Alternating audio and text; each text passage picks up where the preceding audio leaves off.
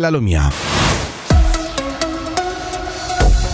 Ancora ben trovati dalla redazione, il Consiglio europeo dopo una breve trattativa tra i leader ha deciso di aprire negoziati di adesione con l'Ucraina e la Moldavia e di concedere lo status di paese candidato alla Georgia. La Bosnia invece dovrà prima rispettare le condizioni richieste dalla Commissione. Lo ha annunciato ieri a Bruxelles il Presidente del Consiglio europeo.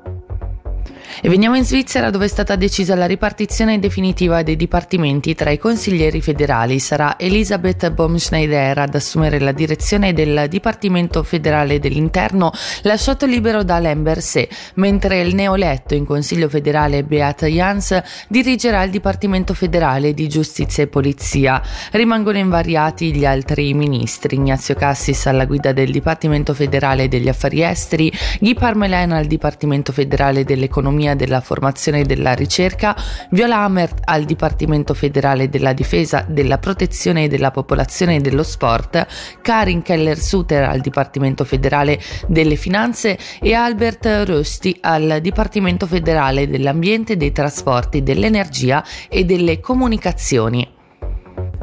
La Banca Centrale Europea mantiene i tassi di interesse fermi al 4,5% e ribadisce che i tagli sono ancora fuori dall'orizzonte perché l'inflazione non si può dire domata, è quanto dichiarato dalla Presidente Christine Lagarde. E veniamo in Ticino dove il preventivo 2024 del cantone potrebbe essere ulteriormente posticipato. Come riporta la RSI sarebbe questa una delle novità emerse dalla Commissione della gestione che si è riunita ieri a Castelgrande per discutere dei conti e delle misure di risparmio proposte dal Consiglio di Stato. La discussione in Gran Consiglio potrebbe avvenire a febbraio.